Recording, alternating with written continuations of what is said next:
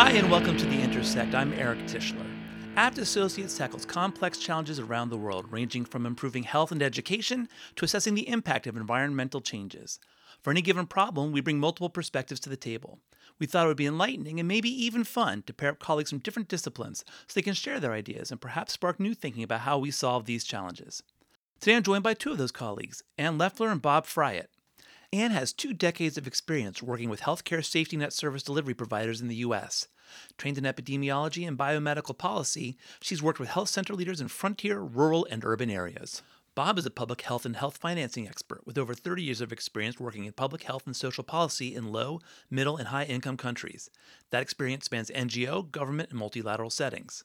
Welcome. Nice to be here. COVID 19 is stressing health systems around the world, so I want to talk about the experience and possible solutions in the US and internationally.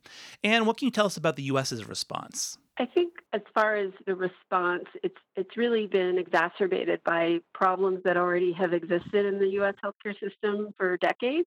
Things like fragmentation, um, lack of care coordination, and general um, regional as well as local collaboration that um, our healthcare system has suffered from all along.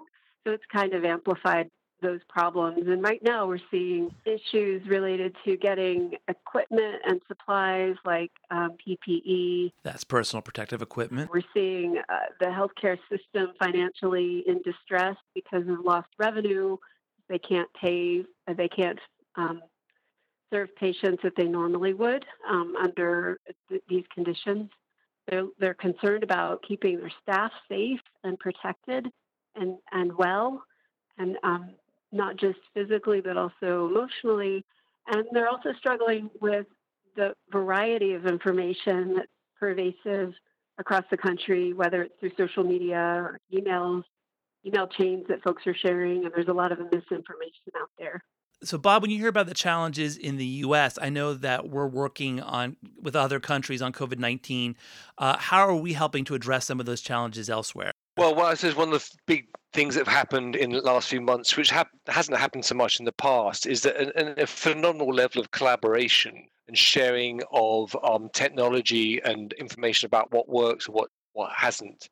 Um, we've all seen what happened in China, um, and within weeks um, the technologies to develop tests was being shared, it was being published, the data was out there. Um, it, they, they, stumbled at first, but they initially put on a good response, and the rest of the world has learned from that. So I think that's one of the first big changes is actually just collaboration about what works and what what doesn't. We're also working with through with US government support, working in, in various countries to help bring countries up to scratch. Some some countries had their pandemic preparedness plans pretty well developed and prepared, but many were just simply not ready. So even getting the basics ready around how to um, prepare and contain very early outbreaks weren't in place, and so we're, that know-how is being is being shared together with the latest evidence of, of what of what works. So, Ann, how, how, does that reflect what we're seeing in the U.S. in terms of our response? You know, is it, are we seeing sort of the same trends, or are you seeing different trends?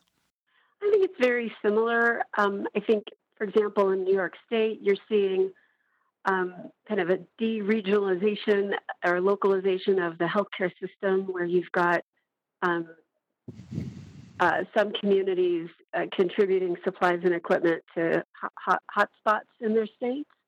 Um, you're also seeing more collaboration between public and private providers so that um, there is sort of a shared capacity and, and offloading higher demand areas and hospitals where you need it.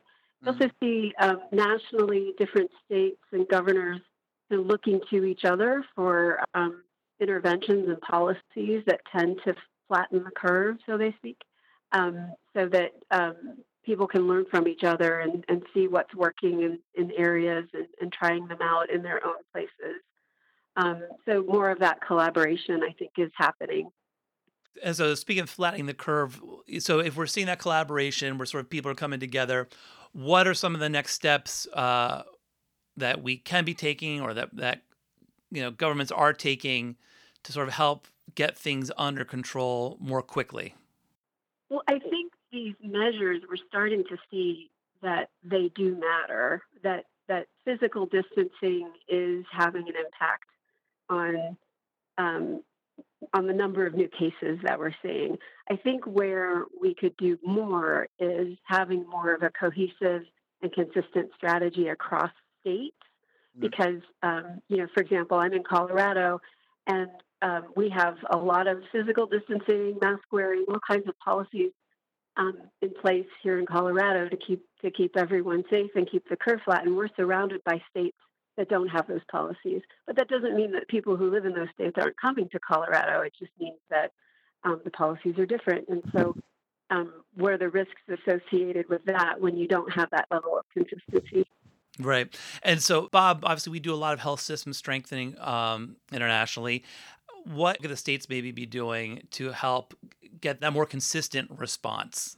Well, there's an, an, amazing amount of learning and innovation going on across the world. And one of our roles really is to pick up on that innovation and learning and spread it more widely.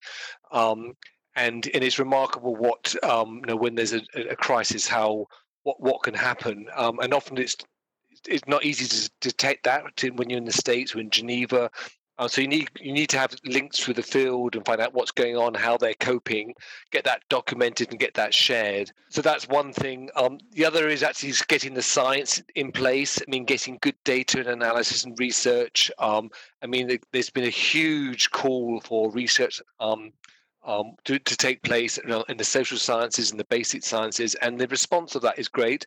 But that knowledge has to be um, synthesized and disseminated, and that's another major role that we're we're finding ourselves taking. Mm, as uh, how so? So what are we doing to help support those efforts? Well, I mean, a lot of it comes to, just basic things. So, in some of the um, countries where we're, we're, working in, a lot of it is, is actually just working with the um, with the the policymakers and the managers, getting some of the basics understood and disseminated, um, using all sorts of media, local medium media um, and using local experts and local and local groups to sort of disseminate the, the, the messages. Um, the other area that we're getting brought into is around procurement um, of, of, of, of, essential um, uh, supplies such as tests and such like. And in there, because the technology has been moving so quickly, we have to keep up with the latest technology about what's the best tests, the best, uh, and then the best sources, and then and then plug that into national needs. Um, and that's occupying a lot of our time at the moment. Gotcha. And what are you seeing uh, in terms of having to get those resources in in place in the states? Are we making progress? I think one innovative thing that has actually become more important than ever is the nation's primary care safety net, the federally qualified health centers. Um, right now, they serve about almost 30 million people across the country through 12,000 primary care locations. And we've really seen them step up and offload the um, the hospital burden in, in terms of their surge capacity, and, and they're doing that through um, triage and treatment. They're doing tests. I think 75% of health centers are, are doing test, testing right now. Um, they have pharmacies. They um, are a trusted source of information. And I think down the road, they will be an important source of you know, vaccinations, immunizations, and also surveillance. They um, have uh, state and regional uh, electronic health records data that could potentially serve as um, surveillance of any further outbreaks as we look down the road. Is that something we can help coordinate, you know, like through dashboards or clearinghouses? Is that, you know, how do, how do we bring all that together?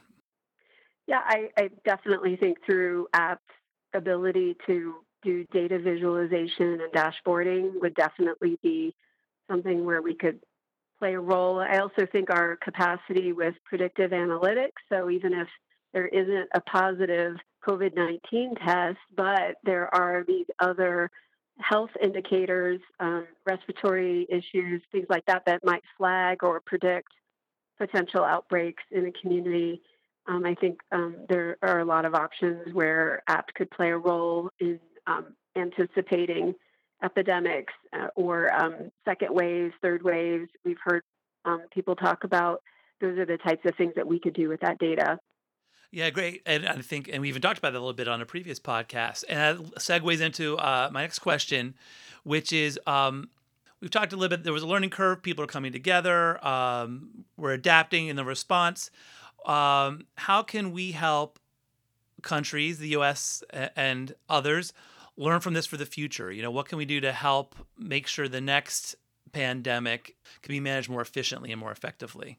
Right. Well, that, that's a big one. I mean, the big question. I mean, I suppose the um, starting at the basics. Mean, it, this had started after the, some of the previous outbreaks, but there's there's going to have to be a lot of um, thinking around um, how this all started, the, the viruses, where they come from, how we can get better at surveillance, picking them up as they jump from animals to humans. This is it's happened in the past. It's going to happen again. It, it's not just about the public health response. It's also about the economic response, and which is going to be absolutely vast. And I think a lot of people are going to be scratching their head and learning about how can we do this better and not have such a such an impact on our economy on our society how can we do it in, in, in a less disruptive way uh, how about you Ann what do you think for uh, lessons we want to learn for the future here i think we've learned a lot about the barriers to really just getting services out to people and that's been reflected in loosening of regulations and policies that prevent access to care. Um, we've mm. seen um, uh, changes in um, re- restrictions around telehealth services, for example, um, data exchange, being able to share information, um, those types of rules that prevent things like collaboration and um, multi-sector involvement. I think has been has been successful.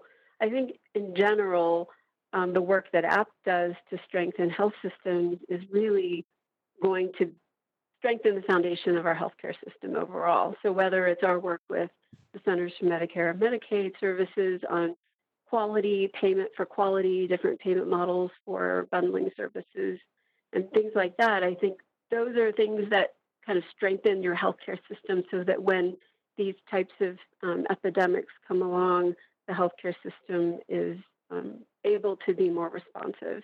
One of the lessons that we see in COVID, but this is the same for virtually all infectious diseases, in fact, many diseases, is that often there is groups, certain groups who are more vulnerable or at higher risk of getting a serious disease or even a lethal disease.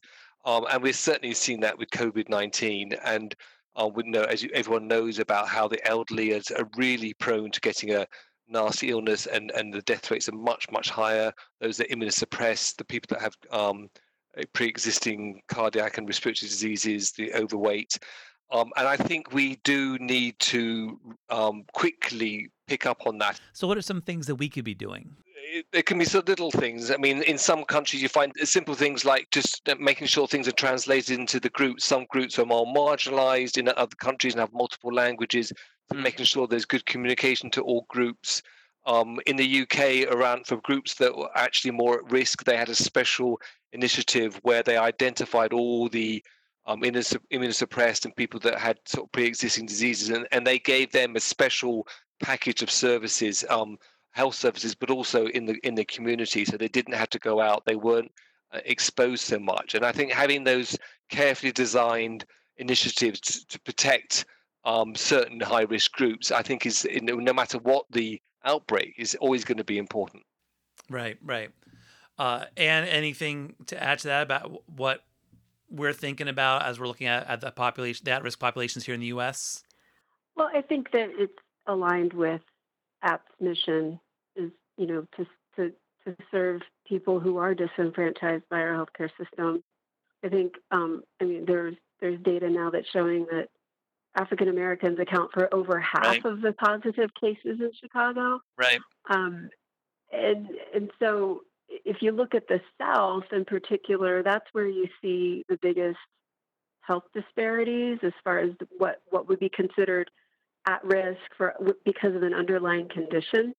Um, and so you couple you couple that sort of risk status already with the lack of jobs that are more work from home, so jobs you more blue collar jobs that you have to show up for, so you can't practice physical distancing as easily, and the unemployment and poverty and all of that with the state policies that aren't requiring people to um, shelter in place.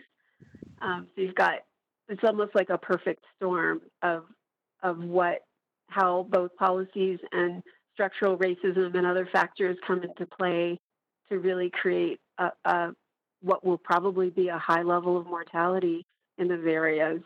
Um, and I think, you know, Abt's projects across the country, whether it's related to um, uh, evaluating projects that are designed to prevent recidivism in the justice system or looking at the factors associated with um, why cities like LA have such a major housing problem. All of all of those projects, I think, will help um, lead to maybe mitigating some of those issues. But I think what this country has seen so far in mortality, um, I think it's only the beginning when you think about in those other states where um, you've got all of those kind of factors coming into full force. Yeah, uh, I'm, I'm nodding soberly. So it, I mean, it sounds like I, you're pointing out it's a really a holistic issue. In this case, health system strengthening goes back to the, the whole social structure strengthening, right, in terms of workforce and housing. And so, well, it's a good thing we work on those things. To sum up, we're talking about we we need to uh, monitor data, continue to strengthen health systems, and there's some research to be done. That sounds like the trifecta of intersects, which is why this podcast is called The Intersect. Thank you both for joining me. Thank you. Thank you. And thank you for joining us at The Intersect.